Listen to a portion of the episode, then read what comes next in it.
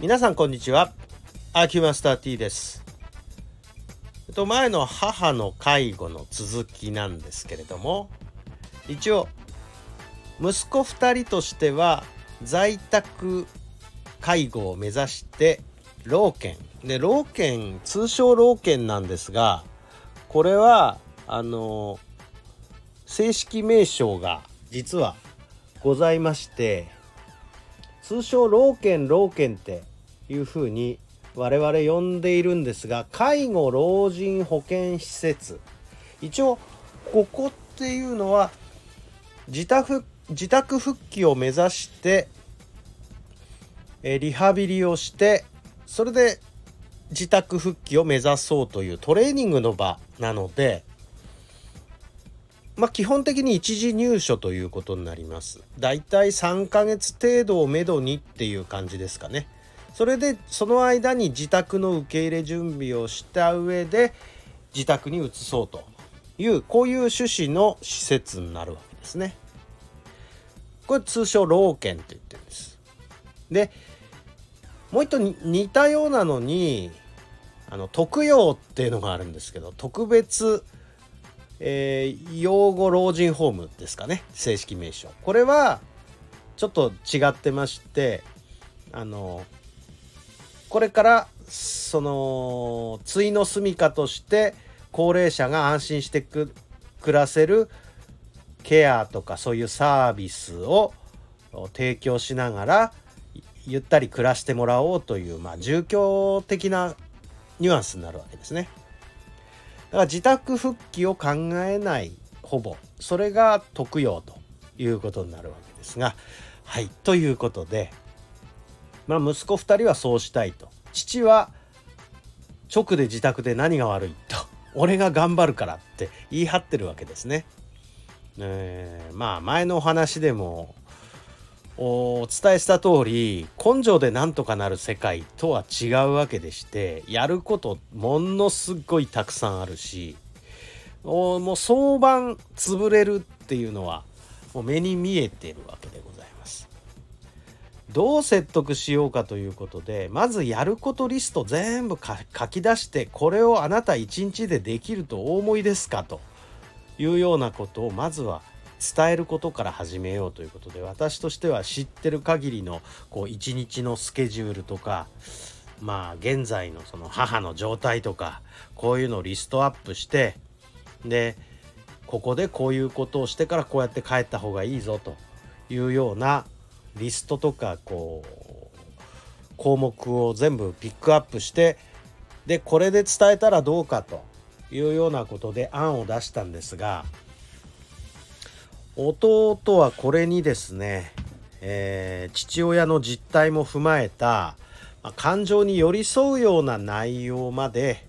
もっとこここうした方がいいんじゃないこうしないと無理じゃない現在こういう状態だからもっとこうするにはこうした方がいいんじゃないと。例えば現在このまんま自宅に帰ったら完全寝たきり状態の受け入れだけど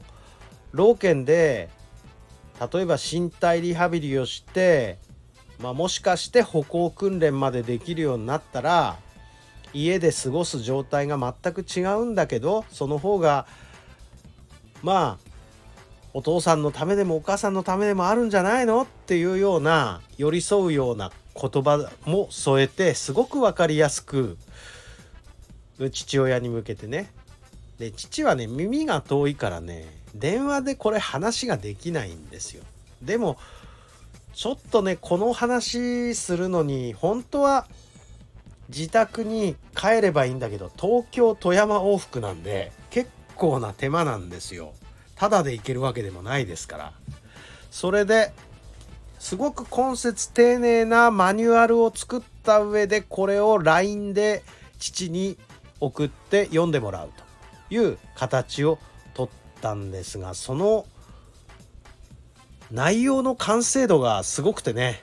すごい根節丁寧なマニュアル作りをしててもう感動したのでいやあなたのマニュアル作りのスキルはすごいねさすがだねっていう風にもう絶賛せざるを得ない内容だったんでそのまんまストレートに感想を送りましたまあ照れくさいからそれについて、えー、答えることはないでしょうけど、まあ、何を隠そううちの弟っていうのは某携帯電話会社の広告部門の男でして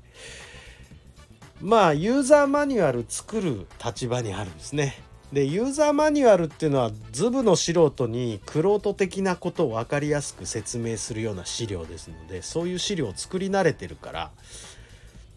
難しいことをものすごく簡単に噛み砕いて寄り添う感じのマニュアル的なものを作ってくれたんでこれはすごいねと素直に言わざるを得なかったしまあ本当に学ばせてもらったよ我が弟ながら。どうもありがとう自分のビジネスにも生かしますっていう感じで返事を送ったんですがねまあ本当にそういう長年やってきたスキルっていうのはこういう場面でも生きるんだねと思ってものすごく感動というか感銘を受けたというかもう脱帽したというか、まあ、そんな感じです。でまあこれ読んで分かんなかったよほどのアホなんじゃないっていうぐらいの出来上がりなんででこれで自分の心が揺らがないんだったらよほど破天荒な大バカ者だよねっていう感じなんですね。ということでまあちょっと手前味噌で身内なんで手前味噌になってしまうんですが今更ながら弟のスキルに感心したというお話を本日はさせていただいた次第です。お付き合いありがとうございました。失礼いたします。